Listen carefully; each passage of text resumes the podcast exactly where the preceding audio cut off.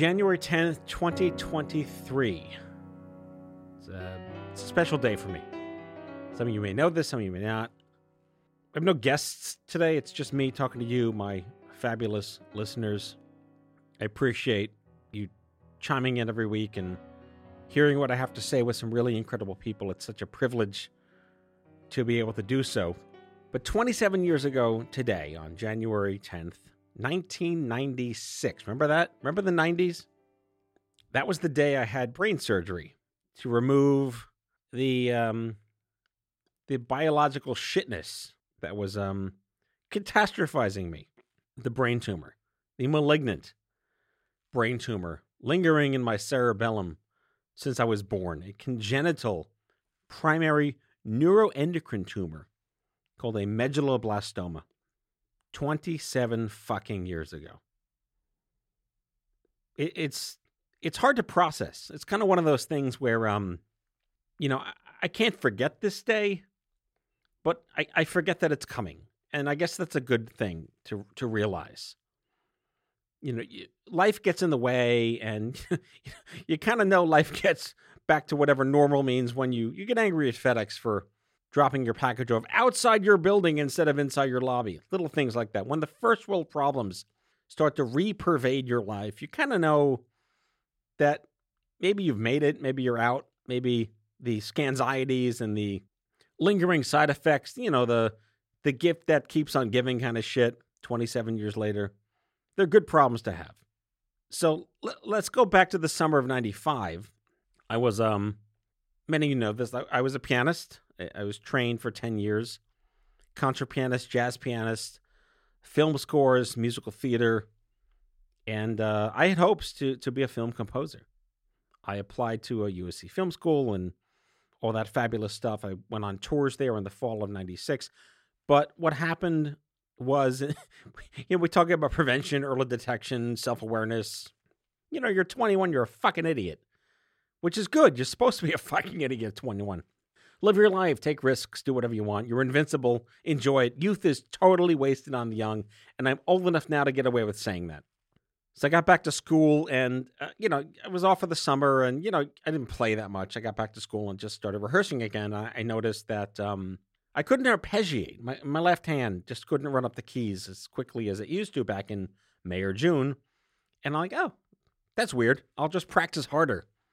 And the harder I practiced, the harder it got to arpeggiate.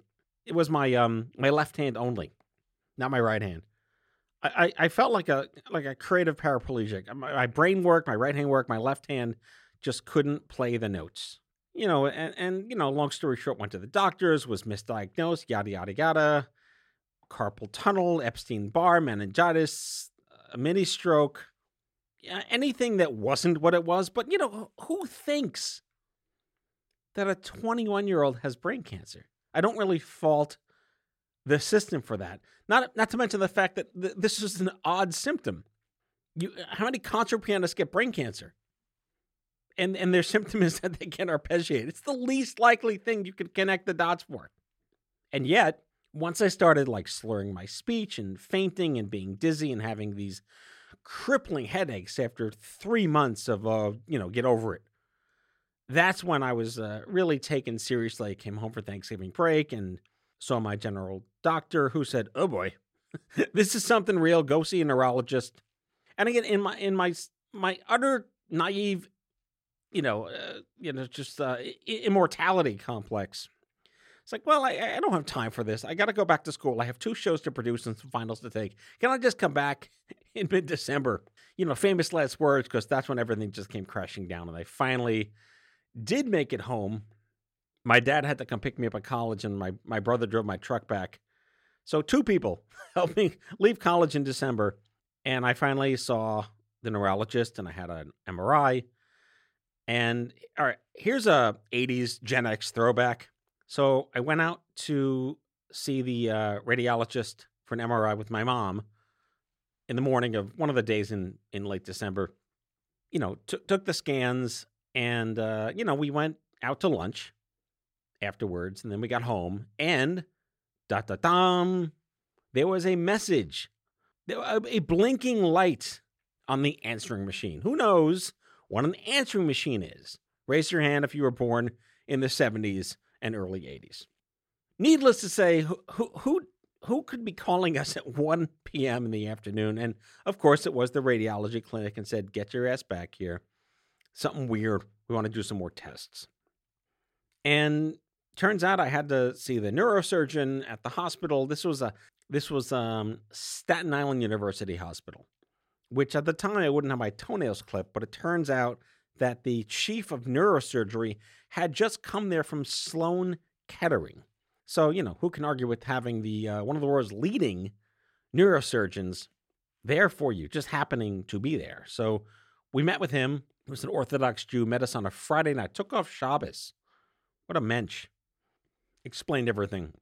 There's a mass in your brain. We don't know what it is. It might be this. It might be that. But you need surgery. And sure enough, on January 10th, 1996, the day after the storm of the century in New York City, timing was not really on our side that uh, that January. But you know, needless to say, we had a four wheel drive vehicle, one of the real four wheel drives, like the 1990s four wheel drive vehicles, with the with the thing that shifts from high to low and 4H and 4D and 4L. Car nerds know what I'm talking about got us through the snow. We followed the plows to the hospital, and off I went to have brain surgery, an eight hour surgery to remove this god awful satanic piece of biology inside my cerebellum 27 fucking years ago. So I want to pause for a moment and share a quick story at this moment of my story, which is that, you know, all I cared about was I wanted to play piano again. Doctor's like, uh, you know, let let's get you through this. Let's see what happens in six months. And like, dude, I got to go back to school. I got to graduate. I got to go to grad school. I, I need to play again. I can't play. What do I do? And you know, it's not like there was intentional apathy, but my neurosurgeon was fantastic. It really was the doctors at Sloan that were, you know, just emotionally barren and they were very statistical and maybe that's what life was back then but what's interesting about my surgery was that i was in the hospital for about 10 days and that period of time was the longest i'd ever gone not playing the piano so i came home i think on the 17th or the 18th of january and the first thing i did was walk over to that piano in the living room of my parents' house, sit down, and see if my left hand would function. And sure enough, it did. It, it worked. I could arpeggiate, but there was a bit of an asterisk there. Having had my left hand compromised for so many months, I'd lost all the muscle memory. So I could kind of bang You know, if you know, it's just like banging stuff. I couldn't play quickly. I couldn't play. But it was that day that a melody struck me. And over the course of the next couple of weeks, as I rehabbed myself between then and when radiation started and all that crap, I wrote a song in my head that I wrote down on sheet music, but I was a lefty and my left hand didn't work. So I wrote it down with my right hand, and it looked like hieroglyphics, just scribbling shit down. And that song wound up becoming uh, a song called Simplicity. And I want to play that song for you right now because I think it's just telling how, in a sea of chaos, if you happen to be lucky enough to have an anchor, a handrail, something that maintains some level of meaning to you and your identity, I was lucky enough to have that. So without further ado, here's simplicity.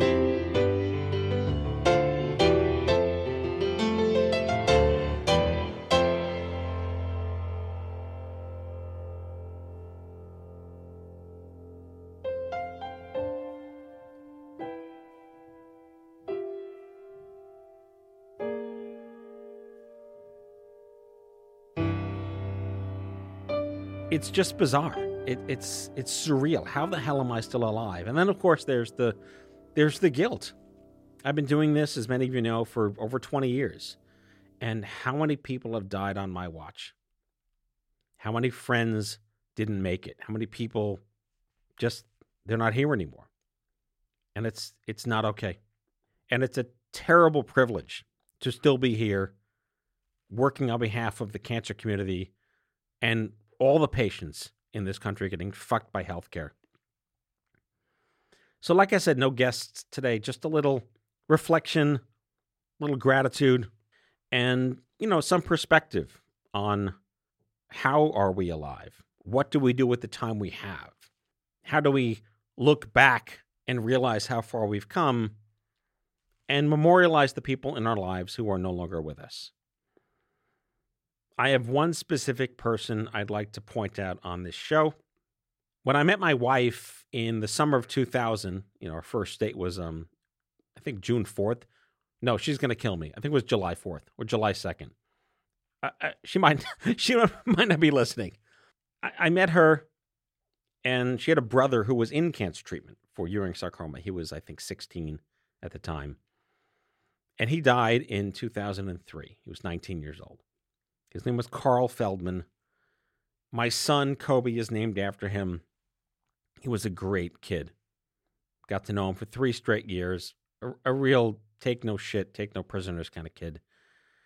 And um, we miss him terribly.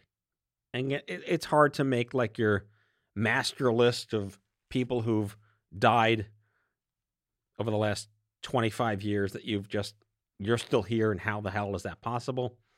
But Carl Feldman, particularly my late brother-in-law. We miss you. We love you. Again, I don't I don't know how I'm here. But I'm here for you, for this country, for patients all around the world. It's a privilege, it's an honor to wake up every day, as my dad would say, above the grass. And you never know what's coming down the pipe. So you got to live every day somehow, get through it. I'd like to share one more song that I wrote. I wound up writing like 51 songs in the years between my surgery and my five year cancer anniversary. 51 original piano compositions, all inspired by what the fuck I just went through. Utterly ridiculous, nonsensical shenanigans. But there was one particular song that I wrote that was different. And it happened to be the very first composition that came out of my brain that had nothing to do with cancer. I didn't realize this at the, at the time of writing it, but it was just very authentic and organic and a little humble brag, I guess, from my own ego that I had I had reclaimed what cancer took away from my left hand. I had rehabilitated myself. Uh, just a sidebar, you'd think that back then the concert pianist who couldn't play would be given some kind of PT. Nope. So I did it myself, and I wrote a song called Autumn Drive, just inspired by being on the road, driving through this wooded little road in um, in Jersey. So this is my reclamation my recompense. Autumn Drive.